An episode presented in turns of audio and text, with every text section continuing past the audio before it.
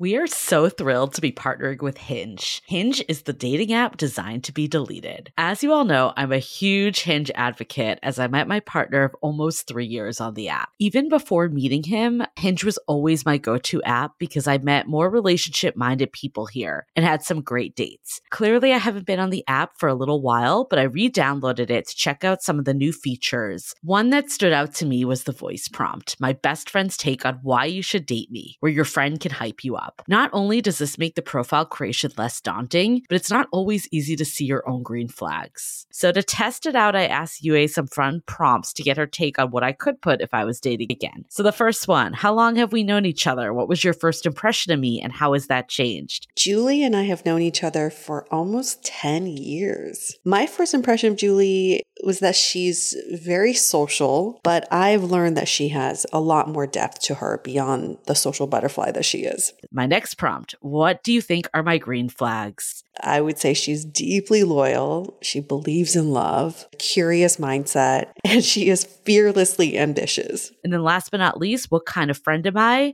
Julie is the kind of friend who will always have your back, no matter what. Damn, that feels nice to hear. So download Hinge and try voice prompts today. Then find someone worth deleting the app for. The Dateable podcast is an insider's look into modern dating that the Huffington Post calls one of the top 10 podcasts about love and sex. On each episode, we'll talk to real daters about everything from sex parties to sex droughts, date fails to diaper fetishes, and first moves to first loves. I'm your host, Yue Xu, former dating coach turned dating sociologist. You'll also hear from my co host and producer, Julie Krafchick, as we explore this crazy dateable world. Hi, Dateables. Welcome to another episode of the Dateable Podcast. If you are new to our podcast, if you're looking for dating stories, dating advice, just sharing in the dating journey, uh, you're in the right place. So good. But if you're looking, if you're looking for, I don't know, economic data, I, I don't like. I don't even know what what that podcast will look like. Hey, you never know. You never know. There's a, there's a lot of supply and demand that goes into dating, right? There is. And we are in a love recession and a sex recession. So, in a real recession, and a real recession. So, uh, you're in the right place either way, whether you're looking for data or for dating. You get all your life advice here. It's good to go.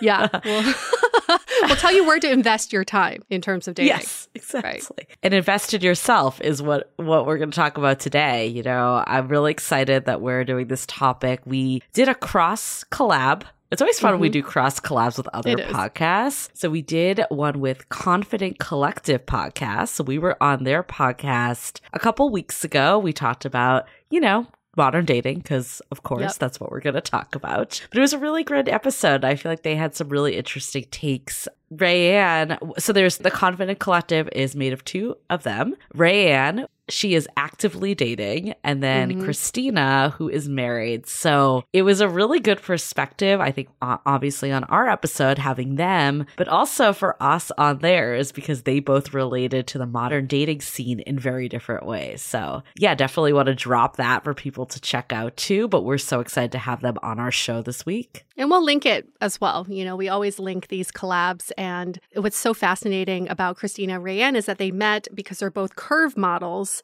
and mm-hmm. curve models are, I, I didn't even know there was a new industry term, basically plus size models. Obviously, as anybody, like even if you've never been in the modeling industry, you can probably assume what it could do to your confidence and to your self worth. Yes. So I'm so happy that they're able to share their journey through self confidence. And we can definitely learn from them because that industry is fucking brutal. Yes, you know, as someone that works in fitness, I've heard your stories.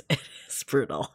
it's brutal. Yeah. And just like you, it just shows you that there is no one form of beauty but no. the industry makes you conform to this one yeah. size, this one look. So finding your own individual voice in this industry is very tough. Yeah.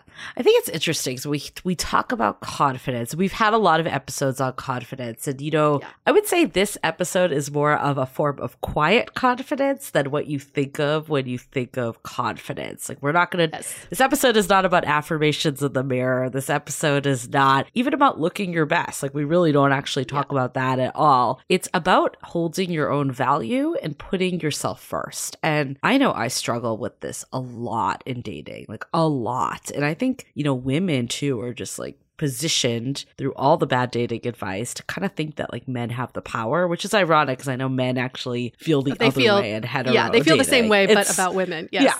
Exactly. And but I think there's something there that a lot of us feel like we need to like bend our schedules to make dating work. And, you know, every last opportunity is going to be make it or break it as this could be our soulmate. I think a lot of times we forget that the most important person at the end of the day is still ourselves. Yeah. And I'm not and I think we struggle too. I've struggled with like, does it make me selfish if I want to cancel these plans? Or does it make it me selfish? Like maybe I should give them another opportunity. Maybe they messed up. Maybe like this or this. Like I was the queen of excuses for so many years that yeah. I just kept giving people a second and third and fourth and fifth chance. And then like finally realized actually it's a lot freaking easier to meet someone that's just going to show up as they are. You know? Yeah.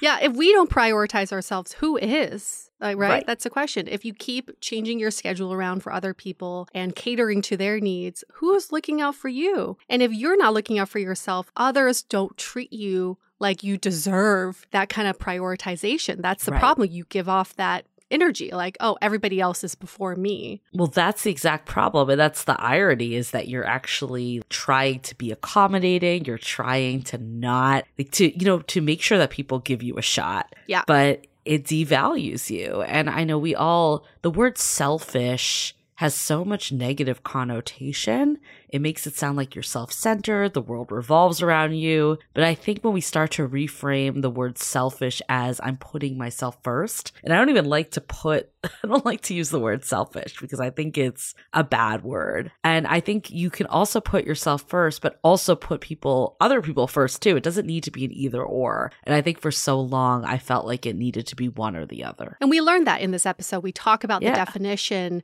and the differences between being selfish, selfless, putting yourself first, self care, all of that. I've also heard that people who are selfless and who are people pleasers, it's actually a form of manipulation because you're manipulating other people to see you in a certain way. So it's not like, oh my gosh, I'm sacrificing myself, I'm a martyr. Some of us become this way because we're manipulating the situation in terms of perception. It kind of reminds me of the cool girl and nice guy too. Mm. It's that you feel like you're being accommodated, you're going with right. the flow, but you have an ulterior motive at the end of the day. Yes. You know, sometimes by just stating your needs, which could be seen as selfish, is actually yeah. the best thing you could do for your partner. And it's incredibly loving if you could start to look at it that way. So I'm really glad we go in the ins and outs of that with, you know, again, Raeann, someone that's in the thick of it in the dating yep. scene. And then Kristina, who, you know, has a super loving partnership. She has a baby. She's learned how to balance her own self, but also be there for her partner and family. Yeah. And you can only be there for other people in your life when you are there for yourself first.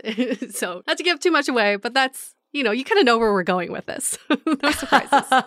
yes. Well, I mean, I think this topic is just so relatable for so many people, but I do want to bring up this point that oftentimes we believe the opposite sex has has this so much easier. I often hear women say, "Well, men can go bald and they can have a beer gut and they can still date young hot chicks." Men will say, "Well, women have it so easy because they have so many matches to sift through. I get like two matches a week." Mm-hmm. Just so you mm-hmm. know, nobody has it easy, okay? like nobody has it easy. Why me? Why am I the victim here? That mentality only puts you in this negative hole and that negativity really shows through. So the confidence actually comes from being positive and having this yeah. mindset of abundance of like, I can have a really great experience. Who cares what other people are doing in their experience because they're not you. You can't compare yourself to other people. I know. This is definitely something that I know firsthand from myself, like when I was able to shift out of that mentality into like, I'm just living my life and, you know, I want to meet someone that can be additive to my life and Yeah. my whole life doesn't revolve around it. That's like when things click into place because energy, people pick up on energy and that's so much of it. We've seen this all the time. Like you can be the most attractive person in the room, but you have this pick me mentality or I'm going to just like sacrifice my entire life for this person I barely know. That comes across, you know,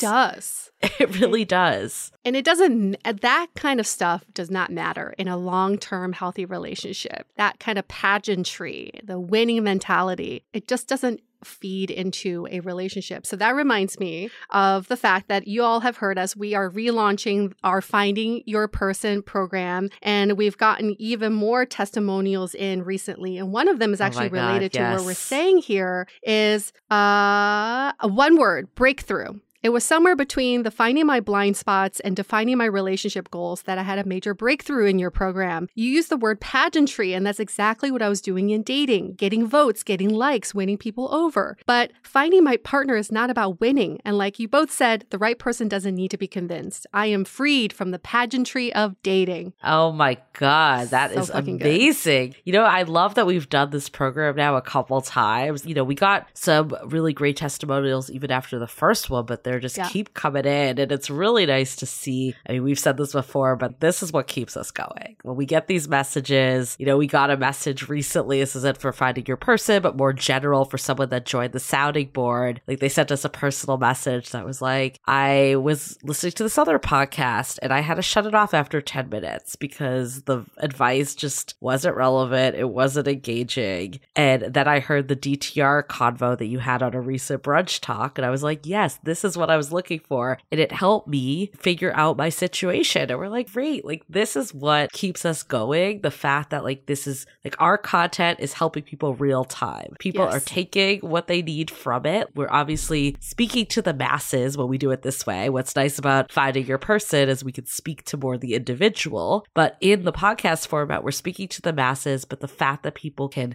take what works for them, leave what doesn't, that is such a gift. And we're so happy every day to do that. So happy. And we're not here to shit on other podcasts. Every podcast has a purpose and a reason for existence, but our mission may be a little different than the other podcasts, right? Like, I think our mission isn't just about doling out interesting, funny dating stories, which is part of it. But that wasn't our mission. Our mission was to help all of us, it's not just you, Julie and I as well, to figure out modern dating in a way where we can date better, more respectably, uh, respectably, respectfully.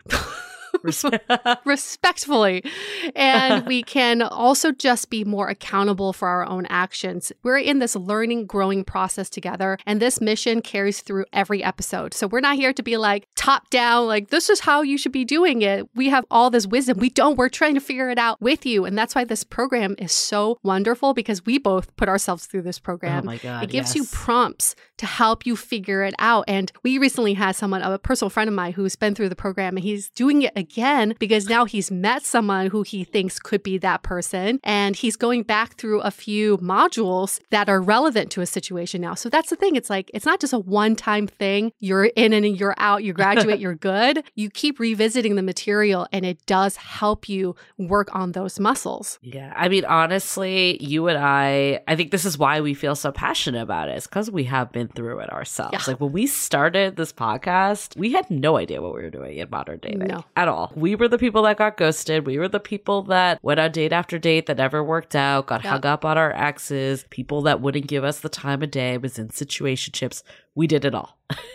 and that was a driver of this podcast for us because we're like, why is this not working? Yeah. And, you know, it took all this. And I think that's the beauty of finding your person is we've kind of dissected the last seven years of growth that we've experienced into this linear model that can like really help make sense of all the stuff that's going on. And, you know, I feel like I fell victim to this for so long that I was like, I need to lose 10 pounds or I need to like get this in order. And then then I'll be like ready. And it's like that isn't really what's holding you back. Yeah. It's your your mindset with it. Like we said earlier, we see super attractive people all the time that are having challenges of dating. And it's not because of that. It's like the th- the quick fixes of the things we think it is because society tells us that's who's dateable is not actually the reality. And I think that's what we learn. And this program and what we do on this podcast is how do we get to the stuff that really moves the needle, that really makes a difference? Because Yes. ultimately, that's what makes someone dateable. And I remember in our New York Times write up that we got, the author had said they we're on a mission to prove everyone is dateable. And I Mm. believe that. Everyone that is listening, I truly believe is dateable, even though we have not met you all. But the fact that you're here, the fact that you're committed to this means that you're dateable. And all we need to do is help everyone make sense of all that's going on for them, get out of their own way, and then that's when the magic happens. Yeah.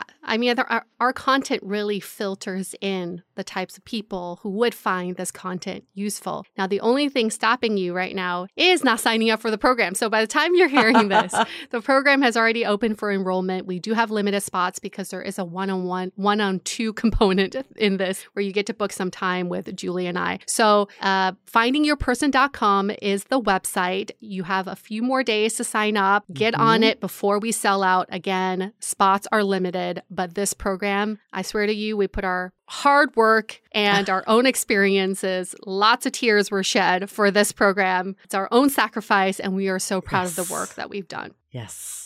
Cool. Well, I feel like that, you know, wraps up all these announcements at Dateable Podcast on Instagram. That's our other plug. Love at the time of Corona. That's the Facebook group. And, you know, stay dateable because you're in this group. Share it with a friend. Maybe they're not dateable yet. All you gotta do is share an episode and then that could put them on their path to dateability. You like that? Ooh, yes. okay. Uh, well, before we get into it with Ray Ann and Kristina, let's hear a message from our sponsors. This episode is made possible by Filter Off. So we hear this conundrum from you all quite a bit. You match with someone on an app, you exchange a few messages and get excited to meet them. And then when you do finally meet them IRL, you're disappointed. It's like they're a completely different person than the one you exchange messages with. We can't have this happen anymore because your time is precious. You need to check out Filter Off. With Filter Off, you can see the person you're matching with and actually get to know them over a quick video date before you waste your time getting ready, hopping into your car or onto the train. No more swipe fatigue, no more catfishing, no more text messages pretending to be dates. Imagine being able to go on a date that's not entirely predicated on someone's ability to send text messages because you'll have already seen them and talk to them for a few minutes and you'll have a better sense of who they are and how you get along. Imagine being able to find someone who loves you for you and not some silly profile of statistics. Download the Filter Off app or go to getfilteroff.com and use the promo code DATEME to receive five extra daily picks. Start making meaningful connections today at G-E-T-F-I-L-T-E-R-O-F-F.com and use the code DATEME. Filter Off. Date the person, not the profile. Okay. Let's hear it from Raeann and Kristina.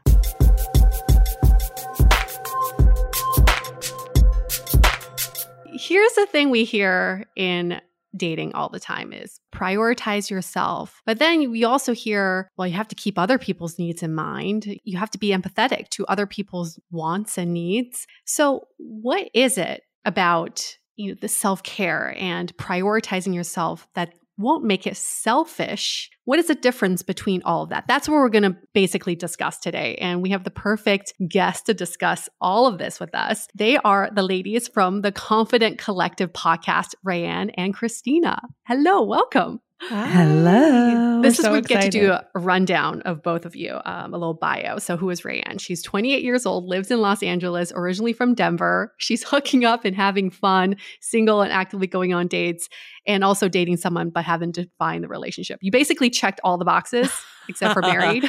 That's so Yeah, modern dating right now. I literally was like, yes, yes, yes. yes, yes, yes, doing it all. And then Kristina's 34 years old. She lives in LA, originally from Jersey. She's in Jersey right now, and she's married with a baby boy. Hello, welcome. Welcome. Thank you so much. We're so excited. So we're in the middle of, of a podcast marathon session right now. Uh, we just finished recording for the Confident Collective podcast, and now we're swapping and and having both of you on ours, and we're so excited. Uh, we love that your podcast is really about empowering women to feel confident in all aspects of their lives. So you talk about more than dating. There's just everything else. And you both have very interesting backgrounds, but I love that the term used for both of you is your curve models. Is that a is that a term that's recently been thrown around? I feel like for like the past like five, six years, right? Maybe a little bit I more. like yeah, that. maybe even longer than that. I think yeah, that's an industry term. Straight size models are like zero to size like who kn- these days it's kind Like of crazy. four? Eight straight size eight, yeah, and then curve models are usually starting at like a US twelve. I love it. Let's celebrate cur- all the curves. Yeah, and I love that your podcast is about confidence because we really truly believe like that is the aspect that makes your dating life click. And what Yue was kind of talking about before, so often do we struggle with feeling like selfish or how can I, you know, put myself first? But also, you know, I want to relate to others, being able to be in a relationship essentially. And we're so happy that we're able to kind of debunk that being confident does not have to mean that you're being selfish in any way. Right. And it's tough. It can be tough though sometimes. Like, I'll be honest with you, it, it's a balance because we have this kind of like whole main character energy and protect your energy. And I'm all for that. But I do think there comes like, if your end goal is a relationship, like a relationship is all about compromise. Right. So it is kind of like a balance that some, like, I think you always have to be checking and, and working on. But also, like, I've been on the side where like I have been in a long term relationship where I gave everything to that person. Mm. I would rearrange my whole schedule. If he could Mm. do something, I wanted to be with him. And now I'm on the outside of that. I realize how unfair it was, not just for me, but for him too. Like to put that on someone, it's just too much. Why do you think you did that? Well, I'm going back to therapy to to kind of get to the bottom of this. I think I think I might be, and I could be wrong, but I think I might be a strange case where, like, I was talking to my dad about this when I, I was just home to visit my family. I feel like my feelings are so intense. I'm a Leo too. Okay, so like, I'm just can, can be a lot, and not in a bad way. I don't think there's a bad thing with being a lot, but I just feel so intensely for people. And I, he was my, I mean, in this situation, he was my first boyfriend. We dated for eight years. He was my first everything, like first guy I had sex with, anything. And so I think there was just like this weird obsession with him. Like I was just mm. gave everything to him. And, and once you start to do that, it starts with small things like maybe canceling plans with your girlfriends if he's available Yes. or like it would be weird things like I would be like beg him to go to Target with me. Like I didn't want to go to Target by myself. And then the next thing you know, it's your whole life where you're like doing everything for this person. You completely lose your individuality and and the values that bring you in your life that make you a whole hu- human without this person.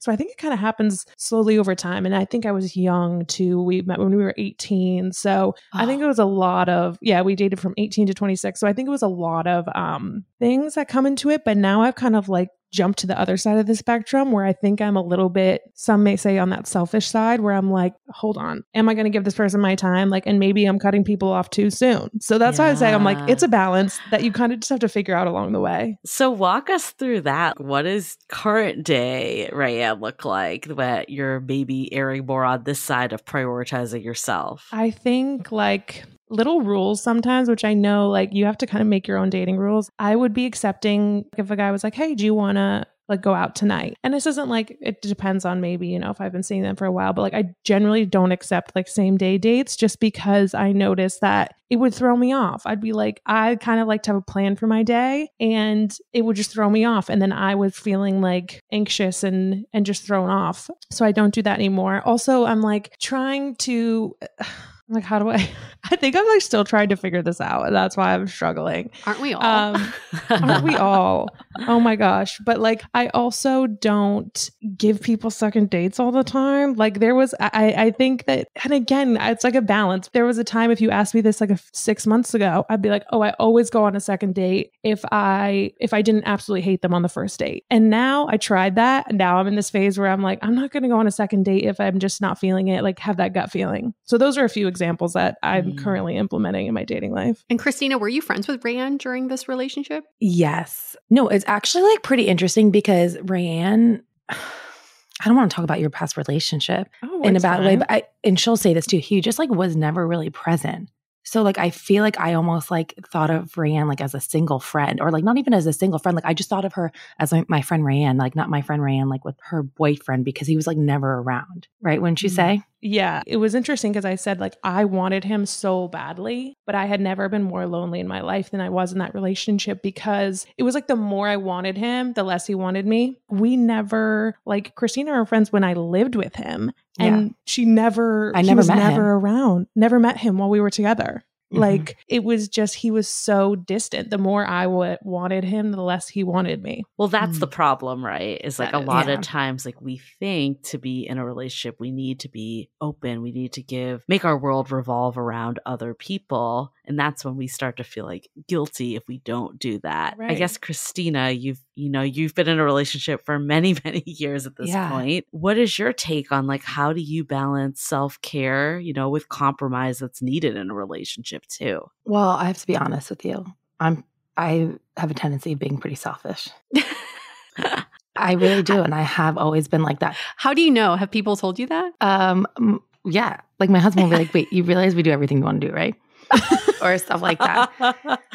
I wasn't always like this because I remember I was like super insecure and like when I was especially in college and dating and I would like go out of my way to like make dates for guys. I remember this one guy I like left this I'm like still embarrassed about it but I'm going to tell you anyways. I left it I was like wasted. I left this party, took a train to New York City because like this guy wanted to see me and, and like it was just like such a disaster. Do you know what I mean? Like I kept doing these things like putting myself into like bad situations because I was like, "Oh my gosh, like if I don't go right now when he asked me to hang out, like th- Yeah. th- I'm never going to have like another opportunity, which is like such a terrible mindset. And then I don't even know when the switch happened. It happened like one or two guys before I started dating my now husband. But I started to like really honestly like just put myself first in every situation and like think of myself as like someone anyone would be like really lucky to have and with that like mindset like kind of really changed like the way I started dating Mhm. and I was selfish in the sense where like I would like never plan a date. You know what I mean? I'd be like, I'd be like, let someone reach out to me, and like I would almost like play those games. Which now, like looking back, like were they a little immature? I don't know, but for me, I was just like protecting like my energy and like being like someone who I I just wanted to be sought after.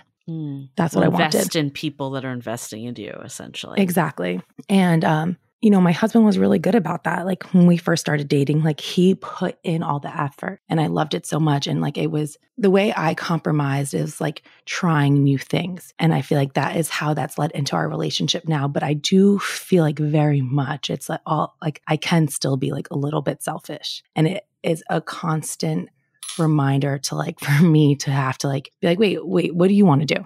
Do you know what I mean? Like, are you having fun? Like, is uh, what's a priority? Like, and I feel like it's sometimes hard for me. And I don't know if it's like very much in my Aries energy, like just like where I'm a ram, right? Like, I can't help but take charge in like certain situations. It's always a constant practice for me to let him sometimes be in control and for me to be like a little practice like self sacrifice a little bit.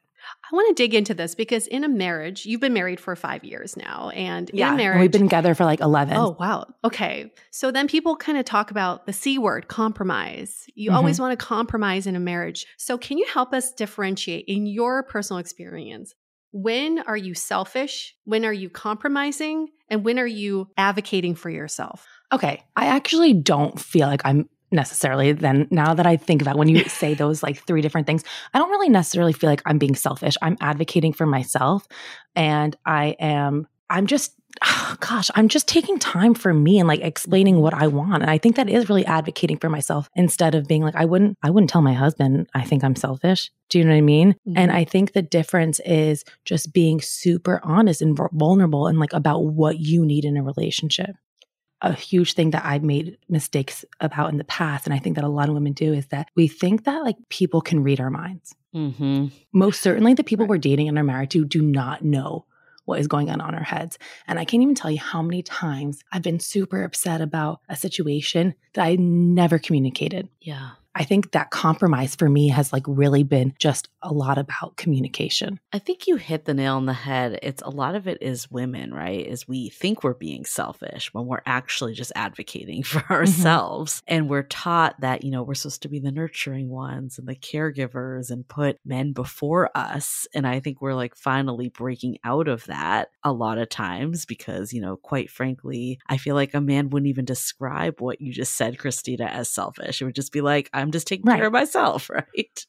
Right. So, like, absolutely. maybe Raeann, because you're now like maybe fresher in it, how do you set boundaries when you're dating? Like, you talked about on a recent episode of how you're doing more sober dating. Like, do you think that's a form of self care and self advocacy? Or, like, are there other ways that you're kind of advocating for yourself right now? We're big fans of sober dating. well, let me tell you, it hasn't been going well. oh, no. but no, uh, but um, I mean, it is self care in the long run, but going into the date, it doesn't feel like it because you know you're much more anxious. But I mm. know that afterwards you see things so much clearer. And that's why I like always joked about my dating pattern was that like date one, I'm like, he's my husband. I'm in love with him. And a lot of the times it was because I was drunk. And of course, you right. see things with like rose colored glasses. Um, and then date two, things started to get a little bit clearer. And I would be, you know, seeing things differently. And I'm like, hmm, I actually don't know if I really like him that much as the dates like went on and on. But I think one thing I want to say, I think that like for me, with advocating for myself, I've kind of had to reframe what a relationship looks like for me because I think in my past relationship, like I shared, I lost so much of myself because I thought a relationship was your whole life was this person. Mm-hmm. And so now, as I'm older and, and dating and with kind of fresh eyes, like maintaining my independence is one of the main things. Yes that I want to keep in mind as I am dating. I want to maintain my female friendships. And that's something I think Kristina does a really good job with. That maybe some people who think of it differently would be like, oh, like why aren't you hanging out with your husband? Like she does it like she of course she hangs out with her husband, but she does such a good job of making time for her friends. And like she came down to my, you know, birthday weekend in San Diego and she just she does a really good job at that. And I think that for me is maintaining though that independence, my female friendships, making sure I'm still following my passions and doing hobbies that I like. And like of course if they want to come into that, that's great. But if I have a tennis lesson, I'm not going to blow it off to hang out with this guy, which right. is something I would 100% used to do.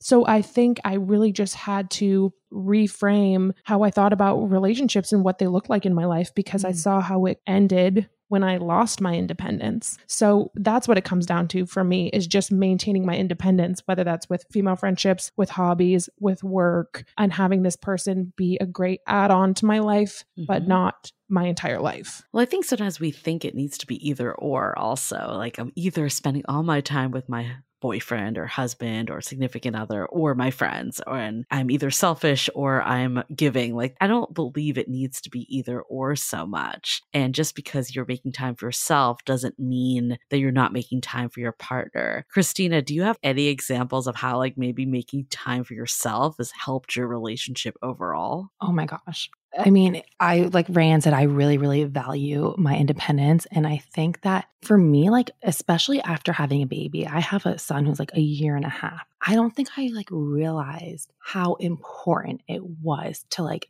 how important self care was to my relationship. But I feel like when you start to like set back, when you start to make like time for you, like you end up being able to like treat your partner better because I feel like your head is clear you have more patience. You have more understanding. And that at least is like something that i really i try to be really really present. And i feel like when i have time for myself then the time that i have with my partner can be all about my partner. And i think that's really important because how many times are you like oh yeah like i hang out with my partner all the time and it's like you're like just sitting next to each other on your phone totally right.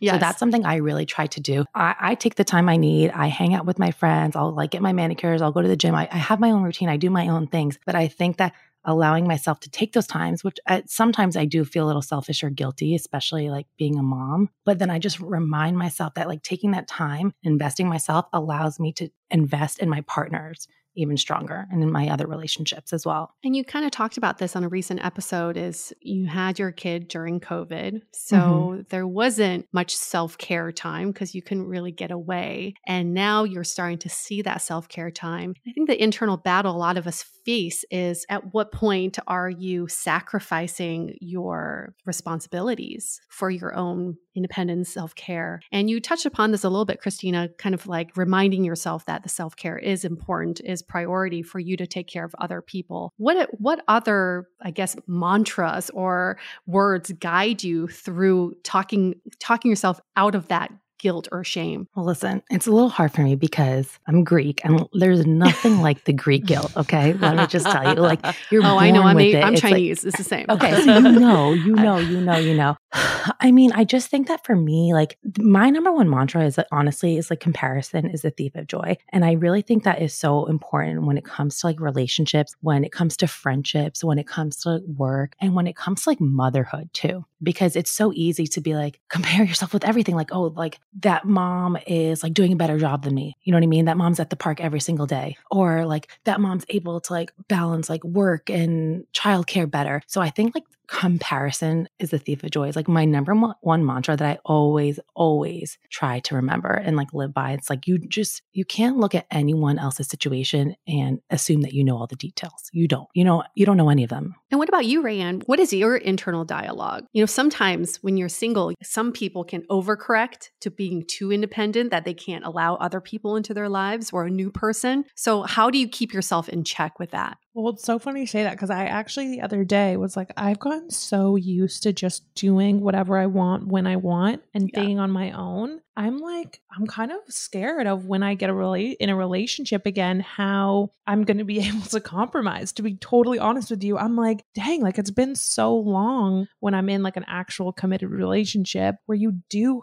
you do have to compromise. When I get into a more serious relationship, I'll have more, I'm sure I'll have more advice to give. But I think what I've kind of been falling into is that like, I'm not going to give someone, I don't want to, how do I want to say this? In the early stages of dating, I'm not going to just give someone like my vulnerability and so much of myself before they earn it. And I don't expect that of them either, because I think where I got into some struggles with dating is when I would give up so much, I would miss that tennis lesson. I would switch plans with a friend. I just expected because I was doing that that they would be doing that. Right. And so, right, so like it it was like, wait, hold on, when I wasn't getting that in return, it felt really shitty. And mm-hmm. so it's just been easier by I, I don't really compromise in major ways until it's more defined serious relationship because yes you are going to have to compromise on where you want to go to dinner or how you're going to spend your time or what you're going to do you know but i think like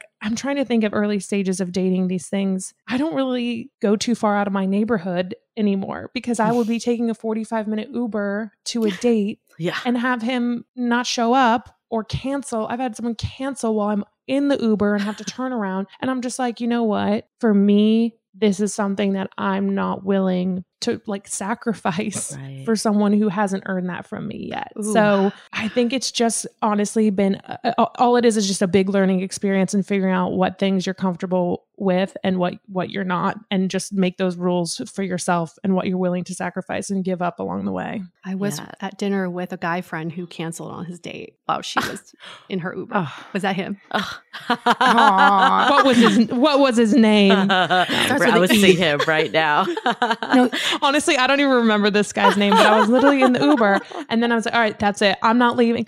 I don't my dates, I'm like if it takes more than 10 minutes to get there, they got to pick another place. You know what's something though, when you think about like self correcting and independence and like how do you compromise, I think there is like something to be said about like including your partner into mm-hmm. your life, mm-hmm. into the things that you love. And it's like, you know, like if you love tennis so much, like Ryan's like saying, and she's taking her tennis lessons, like how amazing it would to be like to share that with someone so you can play tennis together. Right. Like something for me, like when I met my husband, like I like hated working out, hated working out. My husband like loves it. It's something he needs. He does every single day, and it's really important to him. So I was like, you know what? Like I'll I'll go to the gym with you. He's like, why don't you come to the gym with me? And anyways, like I ended up falling in love with fitness too, and like that was like something fun for us to do together.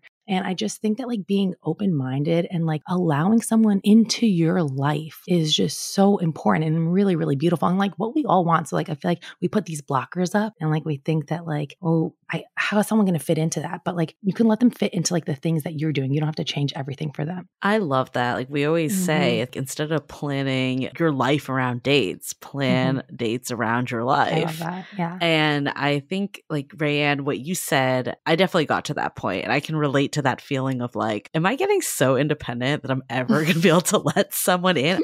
I 100% had that feeling. And I'm here to tell you that like with the right person comes, you will be able to do it. So I was starting to worry. a really lot of people struggle with that. But I think like what you said really resonates because a lot of people are sick of the dating bullshit, quite frankly, right? And it's like, mm-hmm. I don't mm-hmm. want to get into an Uber and go out of my way. But then the part that's hard with this, and I love Kristina, how you're like, how can we make this more collaborative? Because then we just become in this me against you mentality, right? Of like mm-hmm. that I'm not going to go the extra way because do I trust that you're going to follow through? Like, what are your thoughts of balance? Balancing this of putting yourself as the priority, but also maintaining space and letting the right people rise up. That is the hard part, right? Mm-hmm. Because I find myself having this internal dialogue so much and and outward dialogue with my friends who are also dating. It's like and I wish I had more of a clear answer because it is like that exact example that I gave of the date. If, he's thinking the same thing, it's that what you said was a me against you mentality. He's like, "Oh, well, I'm not going to go out of my way. Like it is right. breeding a very kind of selfish dating culture where it is just about like, how is this going to be convenient for me? Mm-hmm. And I think too, like it's with that mindset of which I do believe in this is like, what can this person, when you're going into a date, what can this person bring to my life? Mm-hmm. Eh, or, or am I going to like this person? Not is this person going to like me, which I think is a good mentality, but also like we're human beings and we are all craving to be seen in our humanity and, and connect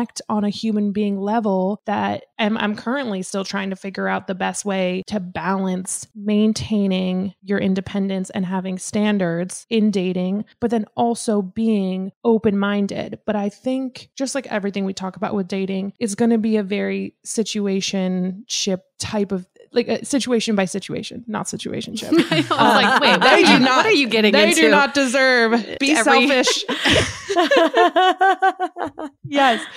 Um, I don't even know where I was going now, but if you are getting, you know, gr- having great conversation with someone and you're really hitting it off, maybe they are worth that 30 minute yeah. Uber. I think you really just, a lot of it comes down to trusting your gut and also uh, for me what's really helped is like like I said I feel like I'm a very emotional person and really feel super, super deep for people. And I have to remind myself like don't cut that off because yeah. when the right person comes along who can match that? Like how amazing yes. will that be? It's just there's no I don't think there's like a black and white answer or a rule you can follow for this stuff. It's just listening to your gut and figuring it out what's best for you like along the way Let's hold that thought for a few messages. This episode is sponsored by Viia. We all know there are things that can help set the mood in the bedroom, but did you know a little THC could also do that? Yes, Viia has developed a unique blend of pleasure enhancing cannabinoids, libido strengthening herbs, and a low dose of THC all into one mind blowing gummy called High Love.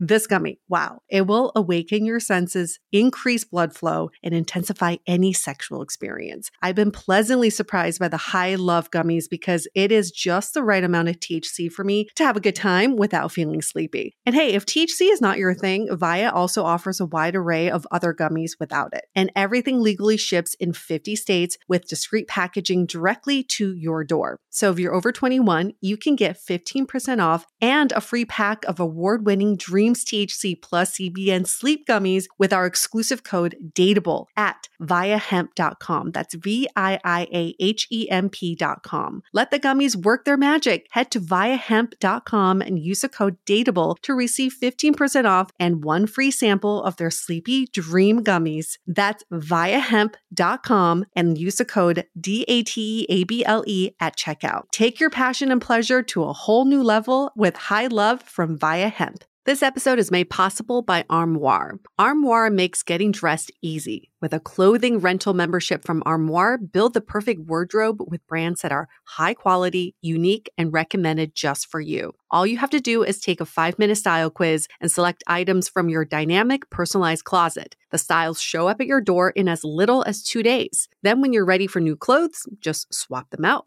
Listen, I live in Southern California. There is absolutely no need for puffer coats or any sort of those winter jackets. But when I travel anywhere else in the world in these cold months, I'm often burdened with the task of getting winter clothes. And now with Armoire, I can just rent my winter wardrobe. It's brilliant. Right now, our listeners can give Armoire a try and get up to 50% off their first month. That's up to $125 off. Just visit armoire.style slash dateable. That is armoire.style, spelled A R M O I R E dot style slash D A T E A B L E to get up to 50% off your first month and never worry about what to wear again. Try Armoire today.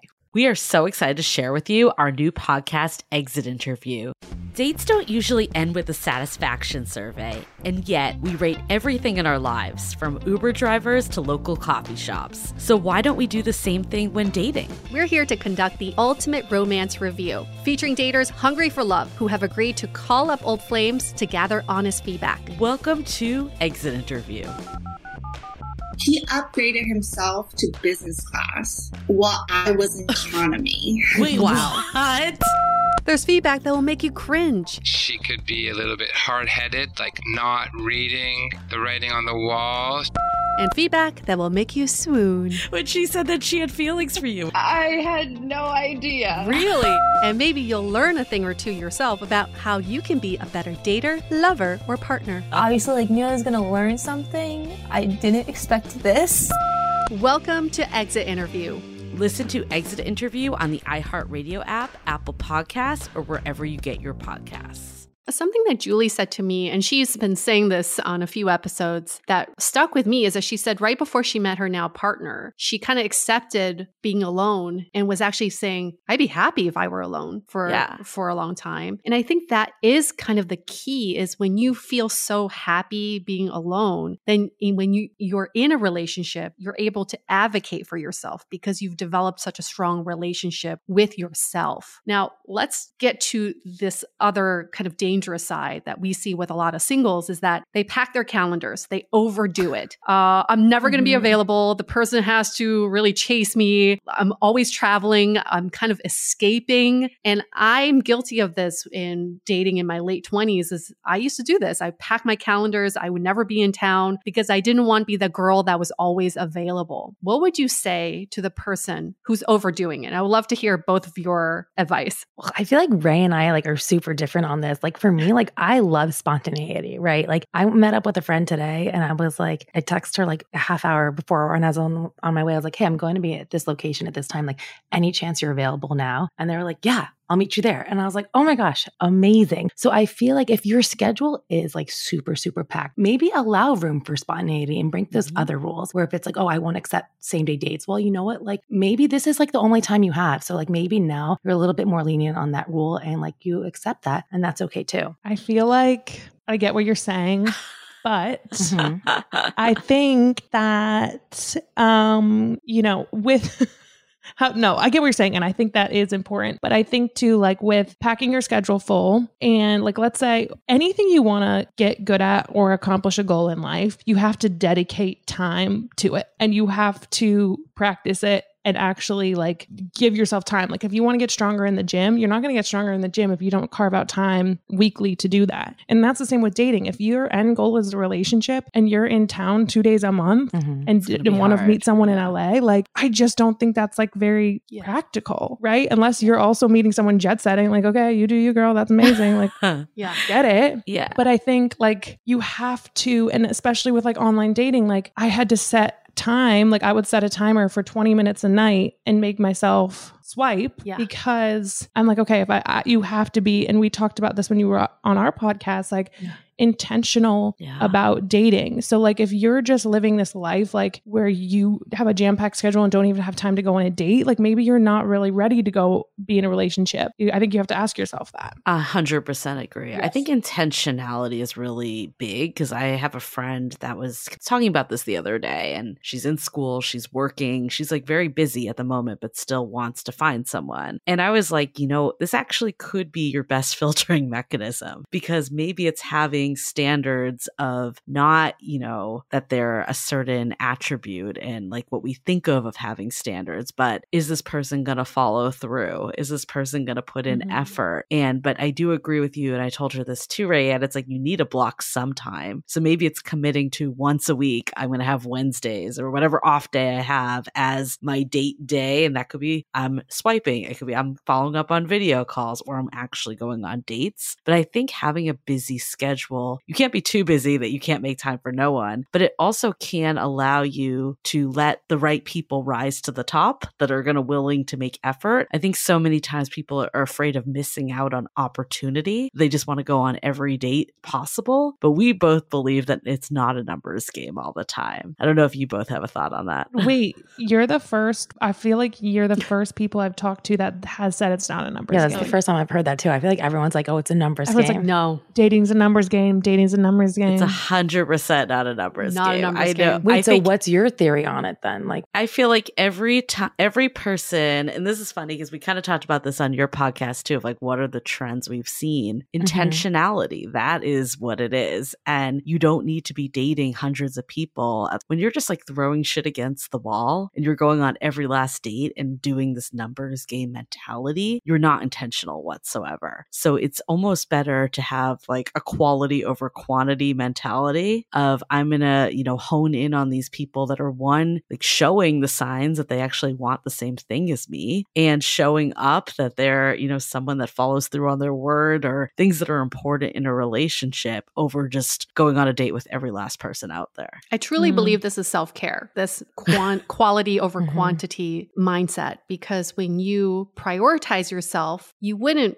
get an Uber to meet someone who you didn't vet or filter Mhm. out, right? Like soon as you got into the Uber, you've had you should have a pretty strong feeling about this person already because maybe you've done all the work to to develop something with them ahead of time. The whole idea around it's a numbers game is the problem with that is that people don't stay present in their dating. They're always thinking about what's next and swiping mm-hmm. for that next person, thinking it's just I just got to get the quantity. Julie loves the story. I have a, I have a girlfriend in New York. She went on when Tin- Tinder first came out. She went on like fifteen hundred dates in the course Wow. of like six months. I don't even know. She she, she was like are, on the are news. there even that many days? Like, It's what? like Double insane. book. She was she was packing them three to five dates a day. Three to five dates. She would take morning Yeah. coffee dates, mid afternoon tea dates. She would just, I mean, that girl had so much coffee in her. I don't even know how she slept. But who does she meet in the end? Someone who was traveling. It was just a random occurrence. They were at the same bar at the same time, had one mutual friend, and she fell in love right away. So the 1500 people didn't do much for her, but it just took this one. And it's because she was in a place where she didn't feel like she was missing out on anything. And she felt like she was really happy where she was. See, that's super interesting because Ray, one of your friends, I won't say her name, but she was, ta- we were talking about it and she was like, uh, she went on like an insane amount of dates too over the, over the year. And I was like, oh my gosh, I was like, I was like, wow, like how'd you have time for that? And she was telling me her story and she very much was like, yeah, you have to like date a lot of people. It's like a numbers game. You have to like get to know what you like.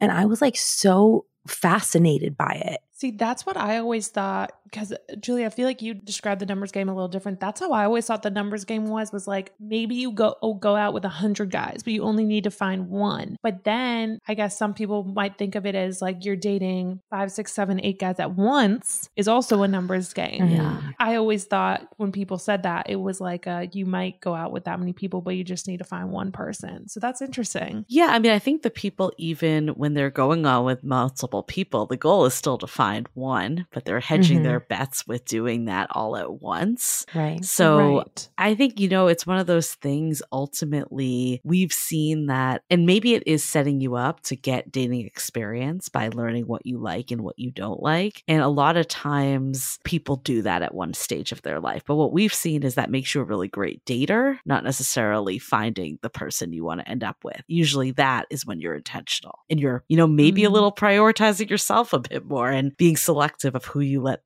through to actually go on these dates with you. Yeah. As we're talking, I'm thinking about like my mentality around around that. Like I always kind of encourage when people ask me and in my own life, I tend to date like two or three people at a time to keep myself from getting too invested in one Yes. person. And okay, when we talk about it, I'm like, okay, as I say it and I have had said it a lot, I'm like, okay, that's actually like a good thing. But now I'm like, it is like a little bit toxic because essentially I'm saying like I don't want to and and as I'm even saying this, I'm like, I see both sides of this argument. Mhm. Okay. Because I feel like there have been so many times where I I get too obsessed with someone. Again, I'm a Leo, and I'm like, oh my God, like I'm obsessed with them. I'm checking my phone, I'm doing this. So dating multiple people helps me kind of keep my sanity. So at a point, I'm like, that is kind of self-care for me and mm-hmm. how my brain works a little bit to keep some sanity. But then at the same time, if it is the right person, they should be able to like give me what I want and I shouldn't be feeling anxious. So that's a that's a tricky one that I need to think about. And are you keeping your feelings at bay, right? Because you're like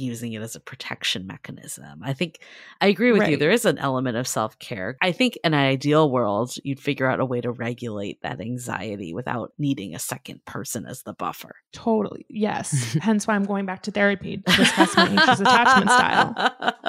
But I, I have Like- to say, I think that's a very individual choice. I'm kind Yeah. of with you on that, Raeann. I when I first started dating my boyfriend now of four years, I was seeing other people, not because I felt like he wasn't giving me what I wanted, but more like I felt so so right about him that I wanted to see if that was actually the truth by comparing Right. my feelings about him with other people, right? Maybe it wasn't fair for the other people that I was dating, but it became very apparent that I wanted to be in a serious relationship with him. At the time, I was like, Am I being selfish about this? But in hindsight, I needed that. I needed to prioritize my needs in that situation so that I can give my all to my relationship. Mm. And see, I I've that. only ever dated one person at a time.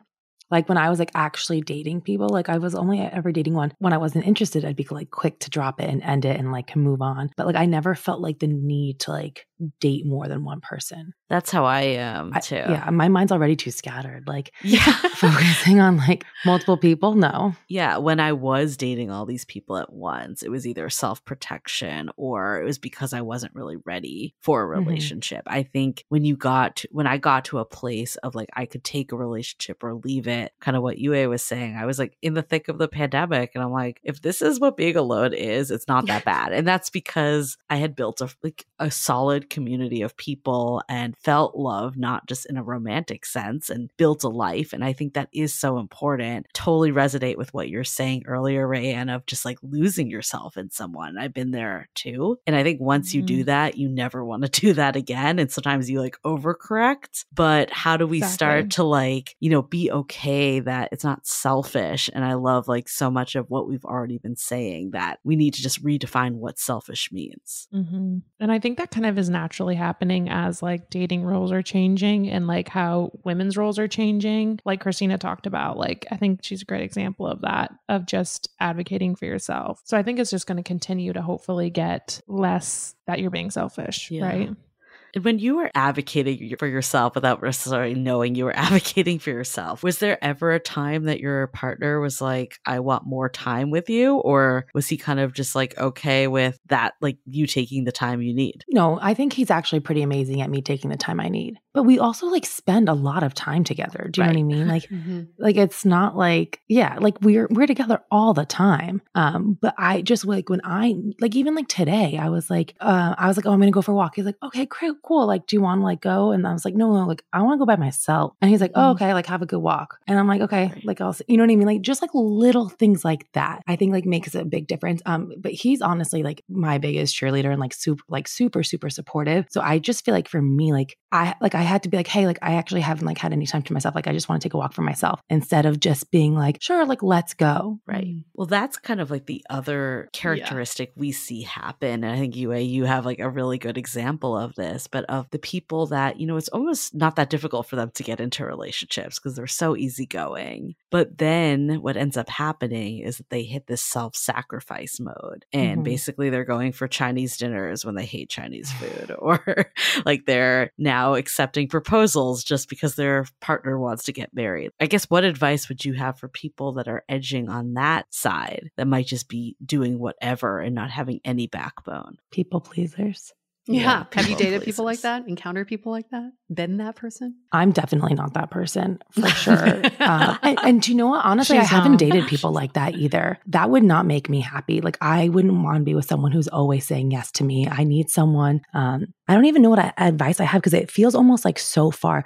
I think like when if you find yourself in that situation, I feel like you need to like be able to like really learn who you are because it sounds to me like if you're always like saying yes and agreeing to someone what everyone else is saying like you're just adopting like someone else's like life and personality. And i feel like you, you need to find some independence um e- which obviously is like easier said than done. Um but i think it would like have to start small because it's like instead of being like eating chinese food be like hey i think it's time for thai do you know what i mean and I think it could start as small as like suggesting a different restaurant. Um, but if we get to the point where we're accepting proposals because like we feel bad, that is so scary to me. And like really like I, I don't know how to come out from that because then it's like how do you how do you end that, you know? And I'm again getting stressed out for these people. Yeah, you're getting fired up. I am because like I, I feel like I'm almost like too far out on the other end. Mhm. Well, that's why, Julie, what you said was so crazy. It's like you don't think like, oh, going if they love Chinese food, you don't think it's a big deal, but then it's like you fucking snap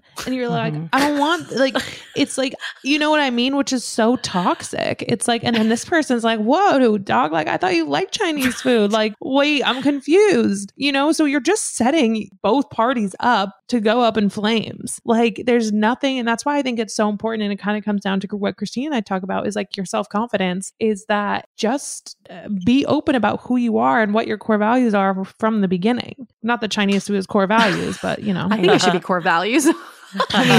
we love Chinese. Here's the thing because I have firsthand experience with this. I dated someone who was exactly like this. And, you know, whenever I would challenge him back, he would say, Well, I don't really have a preference. I don't. Like, I don't, I like whatever you like. Because he Oh. truly felt that. I like whatever you like. And I kind of opened his eyes to this sort new way of living. And he was like, I'm on board with it. What do you do in that circumstance? Like, if you're that person's like, I don't really have any interests or preferences, I'll just adapt to my partners.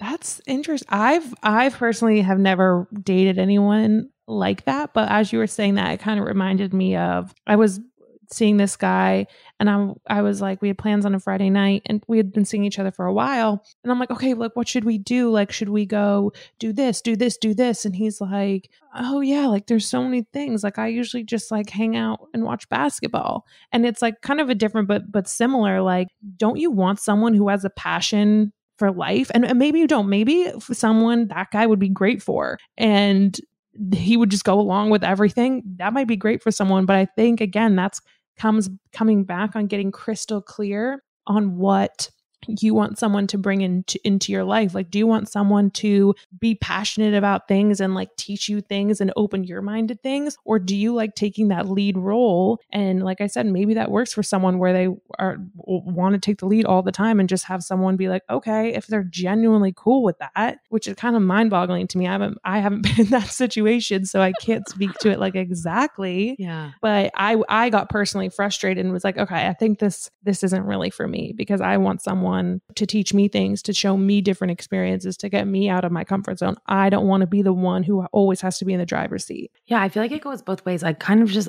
in agreement with what Raeann said. Like it's all about like what you really want. I think that if someone's like really happy to be adaptable and like just really is like into you and like is into your hobbies, like that's okay too. Like we don't have to like try and knock them down for like being into you and be, doing what you want to do and like pleasing you. You know what I mean? It just like depends on like whether that's the type of person you're looking for or not. Like oh, we said, uh, like on our on our podcast, like everyone, like you're not everyone's cup of tea. Do you know what I mean? Like Raeann wouldn't want someone like that. Someone else would like love someone who would like fall so seamlessly into their lives. And I think like there's no right or wrong. It's just like uh, what your own preference is. Right. So you two, you know, obviously embody confidence with your podcast and just everything you've said. What are some of your own practices that have helped you, you know, prioritize self-care and not look at it as being selfish or taking it away from other people. I think it kind of is similar to what Kristina said when she was talking about specifically with like her relationship with her husband.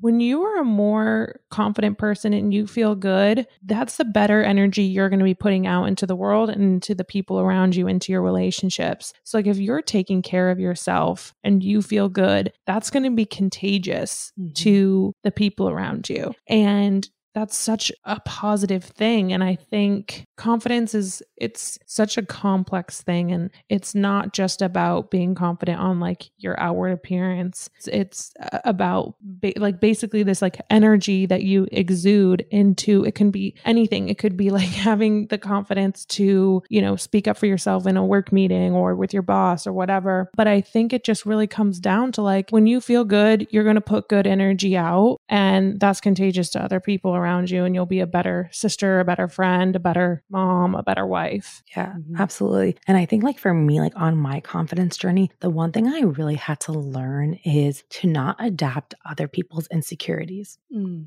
because I feel like that was really hard for me. I think particularly like an area of confidence I always really struggled in was like my outward appearance and like specifically my body confidence. And I think I like grew up in a household and in a community that just valued a body that did not look like mine. And it was always like spoken about, spoken about. And a lot of times it wasn't necessarily spoken about my body, although sometimes it was. It was people talking about like themselves in a mm. negative mm. way. And it's so easy to hear someone else's like negative self talk, whether it's about their body, whether it's about their work, whether it's about their relationship, and start feeling that internally. And it's like, wait, like you have to like step back and be like, I don't feel that way about myself. Actually, like I don't mind going to like my nine to five job. Like I like my job. Or you know what? Like I like the way that my clothes fit. It's hard to do that. And it, you have to like be very very conscious about who you're surrounding yourself with and what they're saying because you are you are who you surround yourself with. And it's so easy for those words even if it's not about you even if it's not directed to you to all of a sudden affect you. I mean so true. So true. Because yeah. i think we're so self-referential. So mm-hmm. when other people talk about themselves negatively we turn it towards ourselves and kind of find find ways to relate to it even if exactly. it has nothing to do with us. So yeah that's really good really good advice. What about actual self-care practice practices that when you feel like you just need to reconnect with yourself, what is something that you do, your go to? I know, Kristina, you talked about walking, taking a walk yeah. by yourself. Anything else? I love walking by myself. Yes, I, I just too. like like taking time to like too. even work out by myself, but just walking by myself. Like I call it like my mental health like walks in the morning sometimes. Like I just walk around my neighborhood, look at the flowers, take like a million photos. I'll never look at it again. Um, but like that time, like for me, like is just like a sense of like clarity. It honestly starts my day off on the right foot. And like maybe even if you don't have time to do it in the day, like if I get a chance in the afternoon or in the evening, like it's my time to like fully check out to make it all about me. And something that I used to do all the time is like I would use that time to talk on the phone with friends or like family. And I love that. But I actually even made the switch to like not even do that. Mm. I'm like, no, like this yeah. is your solo time. Either you're listening to a playlist, either you're listening to a podcast. That is how I start my day. And it really changes my entire outlook. And then also like other forms of self care, like I love going to get my nails done. Honestly, like I know that like sounds like pretty like superficial to a lot of people, but like no, like that is like that is just me time. And I think like really making a point to like and take in- intentional me time like really makes a big difference for me. Okay, for me, three major things have really changed for me when it comes to self care practices. I do every day movement, and that can be weightlifting. Um, I was going to say yoga, which is so false. I hate yoga. I would not do yoga. I don't know why. It just feels like an answer you have to give. Yes. It just felt like an answer. You know, I have gone into Pilates recently, which I'm still trying to figure out if that's a good movement for me because holy shit, that's intense. Can be a walk, you know, like Kristina said. And then also gratitude. I know this is like the cheesiest thing. I feel like you hear that on every single wellness podcast. It is, I, I don't know like what I would be interested to hear like the science that goes behind like physically writing out things that you're grateful for. Mhm. That to me has been really r- such an important practice because I think we're just like running about our days and like going here and there and getting caught up in this like sometimes if you're in a rut or whatever, like just being like,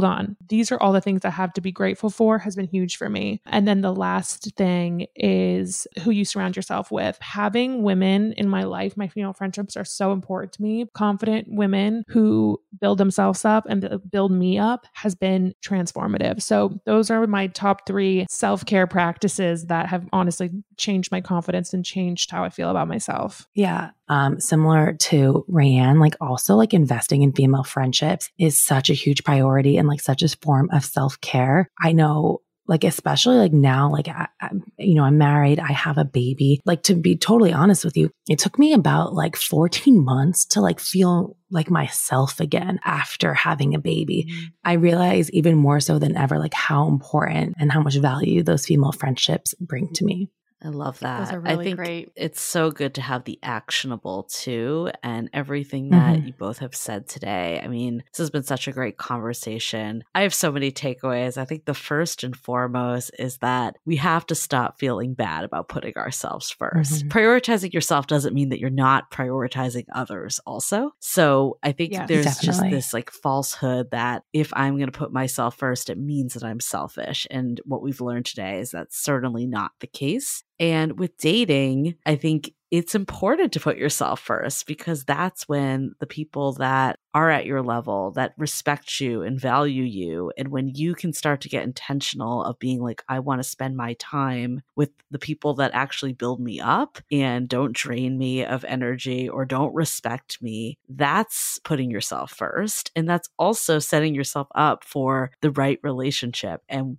I still stand firm that I do not believe it's a numbers game and I think that's exactly why is because just letting everyone have a date with you doesn't send the message that you like value your time essentially. And while I certainly think dating is important, we clearly have a dating podcast. I don't think it should be anyone's entire life because when things don't go your way, you're just set up for constant disappointment because we all know that dating doesn't always go your way. You're able to bounce back so much better if you have a full life and this is just one aspect of it. And the reality is even the best relationships, we can't predict the future. Things could change. Mhm. The only real person we have at the end of the day is ourselves. And that again doesn't mean that Sure. we can't lean on others and be with other people. But I think the only way that you can ultimately protect yourself isn't by hedging your bets and spreading yourself thin and not really giving yourself to people, but it's by having a full life. So if something was to go sour in a relationship, you can bounce back because you know that you didn't need this person. They were just an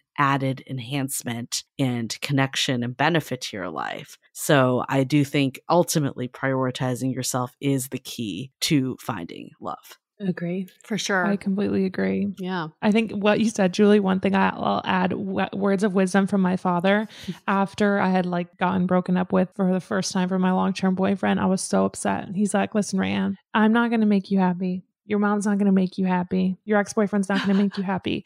The only person that's going to make you happy is yourself. Bingo. And the we can bring you happiness, we can bring happiness, but we cannot make you happy. So I thought that was like so spot on. And that's I've kept that with me for a long time is that like you yourself have to make you happy and other people can bring you Yes. happy moments and happiness, but it's comes back to you and, and your core. I love that. And it doesn't mean So that you're not letting people into your life. You still are, but Yeah. you ultimately know Mhm. that like if someone's not treating you well, like you come first essentially. Yeah, that is my biggest takeaway is you advocate for yourself and that's the only person who advocates for you It's yourself. And that, when you are able to speak up for yourself, it bleeds into every other aspect of your life. So you're able to better take care of the people around you. And it's not being selfish, it's about creating a strong foundation for your network. And I truly believe that when you wake up in the morning, the first thing is, what do I need today? What do I need to get through today and be there for the people in my life? And that is about prioritizing yourself. And we did an episode about happiness, and happiness is innate in us. But other people cannot give us happiness. However, in dating, we tend to hand over our happiness to other people. We have them decide whether we're happy or not. And it's time to take that power back and know that you're the only true source of happiness and nobody can take that away from you. Mm, I love that. Mic drop. mm-hmm. Fabulous. Any other last words of wisdom before we wrap up? I think like the only other thing is is like just remember everything is supposed to be fun, yes. right? Like yes. dating sh- and and relationships in general are supposed to be fun. They're like, they're supposed to bring something extra to your life. If it's not fun, if, if you're not having a good time, it, and like, obviously it's like not a good time all the time. Do you know what I mean? Like there, everything ebbs and flows. But I think that a lot of people just forget to have fun. And like, mm. that is just something that's like super important to me to like always lead with. Yeah. I think people view relationships as an achievement, as a milestone, opposed mm-hmm. to saying, is this actually benefiting me? Sometimes. Right. Totally. And that's the confidence to walk away. I think sometimes we think it's better to have someone than no one, even if they're not treating us mm-hmm. well. But being confident right. and taking control of your love life and ultimately being with someone on your level is stepping away from those people so you can find that other person. Mm. Love that. Well, you two are fabulous, and you've completely empowered me to take care of myself after we get off this recording today. I have five yes. five smoked chicken wings just staring at me, being like, "Isn't this about self care now?" That's how we justify. that sounds now. amazing. yeah, that sounds really good. Um, yes, chicken wings are self care. Smoked chicken wings. Uh, so I so let's plug your podcast. Where can people find the Confident Collective? Uh, you can listen to the Confident Collective podcast on wherever you get your podcasts Apple, Spotify, wherever. I don't even know the other ones. We're on Instagram at Confident Collective. And then my Instagram is at Raeann Langus. And I'm at Kristina Zias. It's with a K, Kristina with a K. And then um, we're also on TikTok at the Confident Collective nice. as well. Nice. Awesome. We're going to be TikTok friends. We have like three friends. So yes. hopefully we gain one more. Perfect. TikTok is a struggle. It's a struggle. I know. Talk about self care. That's cute. even though we have no followers, we're still confident that we belong on TikTok. you do absolutely, yes. absolutely. And thank you guys so much for having us. And you, everyone, come listen yes. to Yay. Lovely ladies on our podcast as well. Yay. Thank you. Wonderful. Okay. For all of our listeners, what makes us confident in ourselves is when you leave us five star ratings in Apple Podcasts and also for the yes. Confident Collective as well. That is like what gives us the ultimate confidence to give you more content and more episodes and more seasons of great content. Okay. So we're going to wrap this up. Stay, Stay dateable. dateable. The Dateable Podcast is part of the Frolic Podcast Network. Find more podcasts you'll love at frolic.media slash podcasts. Want to continue the conversation? First, follow us on Instagram, Facebook, and Twitter with the handle at Dateable Podcast. Tag us in any post with the hashtag Stay Dateable, and trust us, we look at all those posts. Then head over to our website, dateablepodcast.com. There you'll find all the episodes as well as articles, videos, and our coaching service with vetted industry experts. You can also find our premium Why series where we dissect, analyze, and offer solutions to some of the most common dating conundrums. We're also downloadable for free on Spotify, Apple Podcasts, Google Play, Overcast, Stitcher Radio, and other podcast platforms. Your feedback is valuable to us, so don't forget to leave us a review. And most importantly, remember to stay dateable.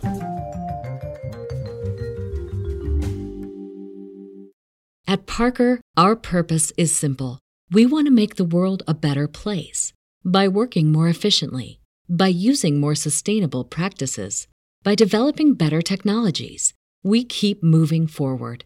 With each new idea, innovation, and partnership, we're one step closer to fulfilling our purpose every single day.